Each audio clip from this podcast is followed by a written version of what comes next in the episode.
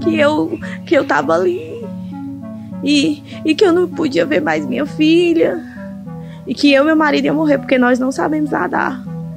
Só isso que a gente ia morrer, né? Que a gente não ia conseguir sair dali de jeito nenhum.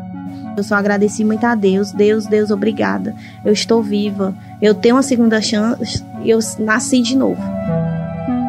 Desrespeitando um alerta de mau tempo e sem permissão para navegar, um catamarã naufragou no mar em Maragogi, litoral norte de Alagoas, deixando duas idosas mortas e várias pessoas feridas no último sábado, dia 27. O relato que você ouviu no início é de uma das sobreviventes do acidente, a cearense Alessandra Rodrigues relatou os momentos de terror em uma entrevista à TV Cidade, afiliada da Record TV.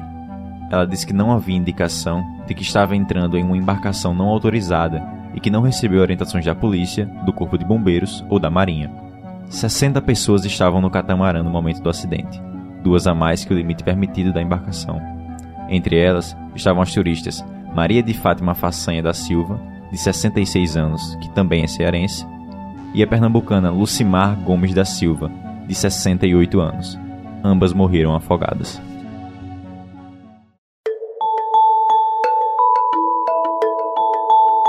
Eu sou João Arthur Sampaio.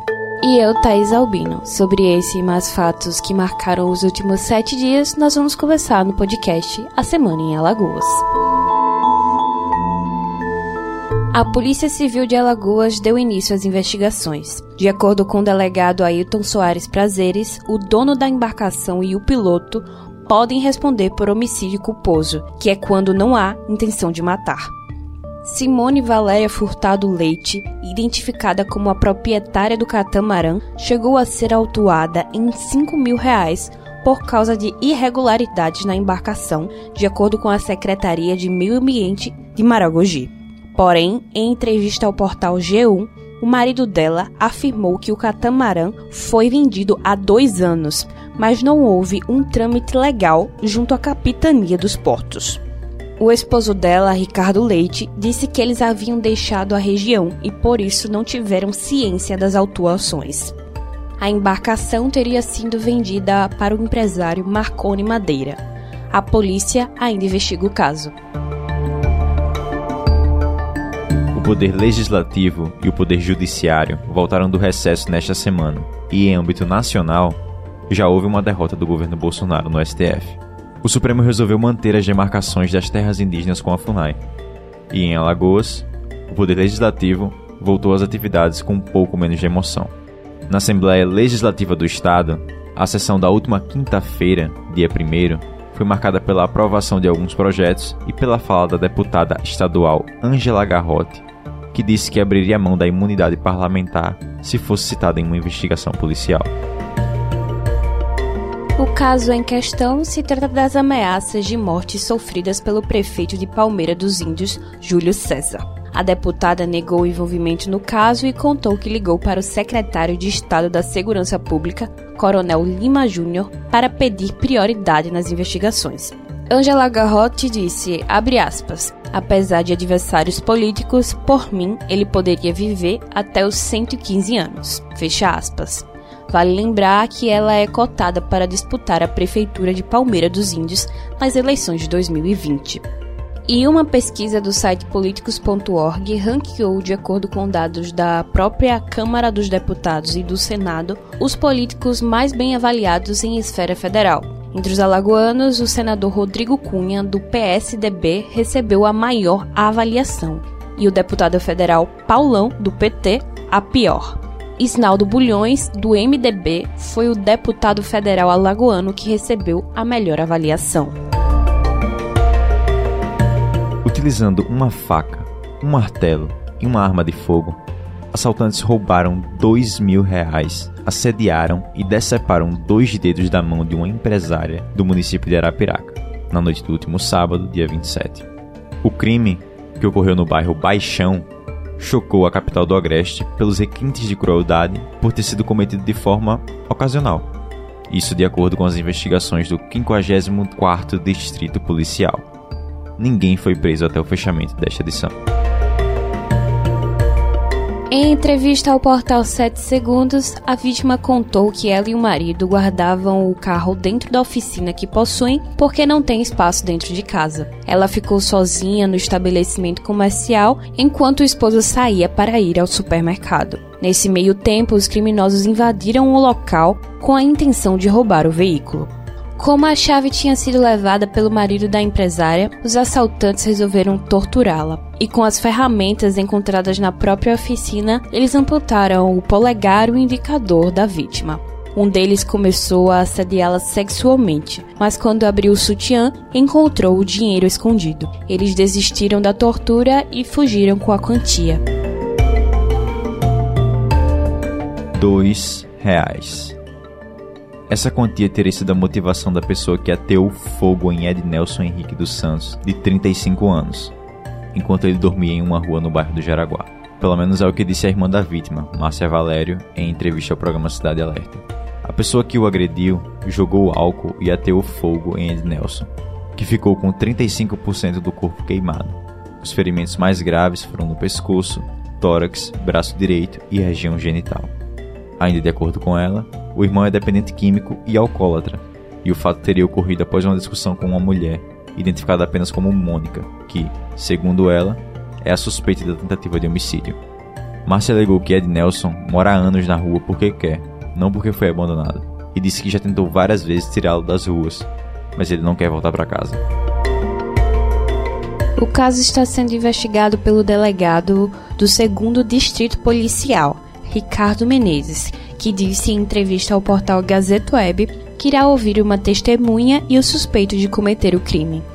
Ricardo informou que ambos foram intimados a depor na delegacia, mas não disse a data em que isso ocorreria. Completou dizendo que já havia identificado o suspeito e que já sabia da motivação do crime. Porém, não repassou a informação para a imprensa, para não atrapalhar as investigações. A irmã da vítima disse que ele já havia sofrido duas tentativas de homicídio por golpes de faca. Segundo o último boletim do Hospital Geral do Estado, o HGE, Ed Nelson continua no centro de tratamento de queimados e seu estado é considerado estável. Até o fechamento desta edição, a polícia ainda não divulgou as conclusões da investigação. E teve mais nesta semana em Alagoas. Uma policial civil, um militar e um suspeito foram presos após simularem uma operação e extorquirem comerciantes da Feira do Rato no bairro da Levada, em Maceió. A policial civil Larissa Manuela Magalhães da Silva, de 32 anos, o PM Carlos Alberto Tenório Cavalcante Filho, também conhecido como Vaqueirinho, de 28 anos, e Igor Felipe Silva dos Santos, de 30, foram detidos na terça-feira. O João da Deik, que também realizava esse golpe, foi preso em Campo Alegre, agreste de Alagoas, quando tentava fugir. João Batista Moura, de 39 anos, se passava por um agente policial e, segundo o delegado Tiago Prado, ele tinha uma camisa da Polícia Civil. Ainda de acordo com Tiago, eles teriam abordado os donos das bancas do mercado, alegando que as mercadorias eram ilícitas e forjavam a apreensão dos produtos, além de cobrarem altos valores para não levar os comerciantes para a delegacia. Um deles chegou a pagar 3 mil reais.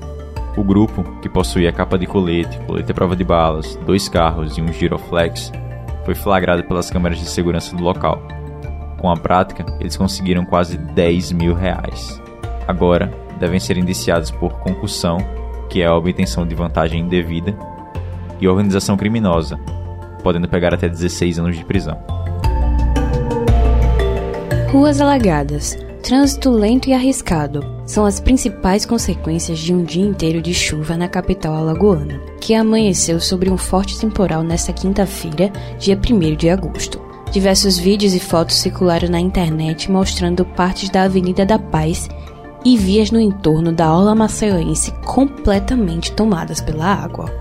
A Secretaria Municipal de Infraestrutura, a CEMINFRA, informou ao portal TNH1 que tinha mandado uma equipe ao local porém já havia feito a desobstrução de galerias e monitora diariamente a região.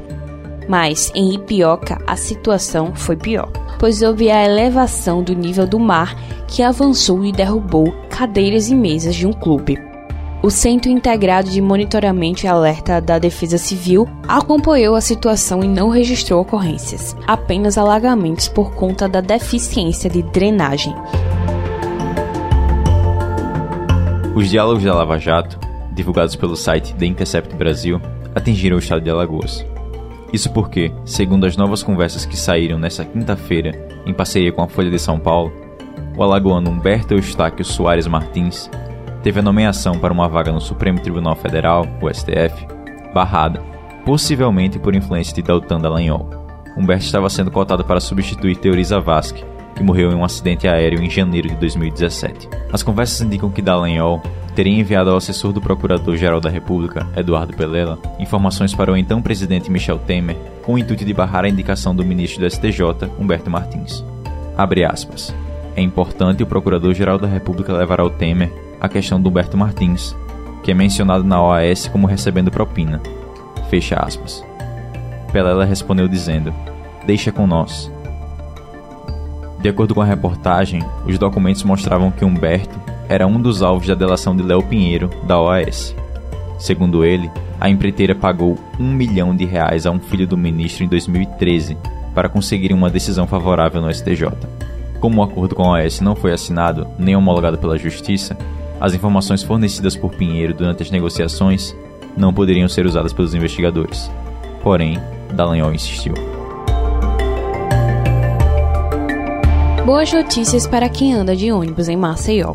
O Ministério Público Estadual, o MPE, informou que a tarifa do transporte público da capital não sofrerá reajuste até janeiro de 2020. Um termo de ajustamento de conduta foi firmado entre a Prefeitura de Maceió e o Sindicato das Empresas de Transporte Urbano nesta quarta-feira, dia 31. De acordo com a promotora Fernanda Monteiro, o documento, que tem 90 dias para ser cumprido, foi assinado com o objetivo de avaliar descumprimentos contratuais. Ela disse que foi firmado um TAC, no qual a Prefeitura de Maceió irá repassar os valores da gratuidade e do domingo é meia. Em contrapartida, as empresas irão ter caixa para saldar os tributos pendentes e ofertar 20 ônibus novos para Maceió. Os veículos deverão ser entregues no prazo de até um mês.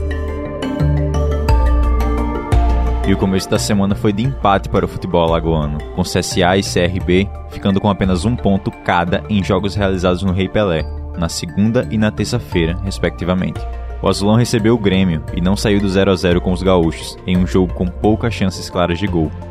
Após 12 rodadas da Série A, o clube alagoano agora soma 7 pontos e permanece na 19ª colocação, próximo confronto do time do Mutange é contra o Vasco nesse domingo, dia 4, às 19 horas, no estádio Kleber Andrade, no Espírito Santo. Já o Galo enfrentou o Oeste em uma partida válida pela 13ª rodada da Série B e tinha a vitória nas mãos até os 42 do segundo tempo, mas sofreu o um empate que deixou o placar em 2 a 2. Igor e Léo Ceará marcaram para o CRB, enquanto que Bruno Lopes e Fábio balançaram as redes para o time paulista. Com o resultado, o Galo fica com 20 pontos e na sétima colocação, apenas 3 pontos do G4. O próximo duelo dos regatianos é às 19 horas desse sábado, dia 3, contra o Cuiabá, no estádio Rei Pelé. Você acabou de ouvir o podcast A Semana em Alagoas. Novos episódios todo sábado. E quer saber toda vez que a gente poste um episódio novo? Então é só se inscrever no nosso perfil no seu serviço favorito de streaming. Lembrando que o nosso programa também vai ao ar no mesmo dia na Rádio Web Cidadania. Até a semana que vem.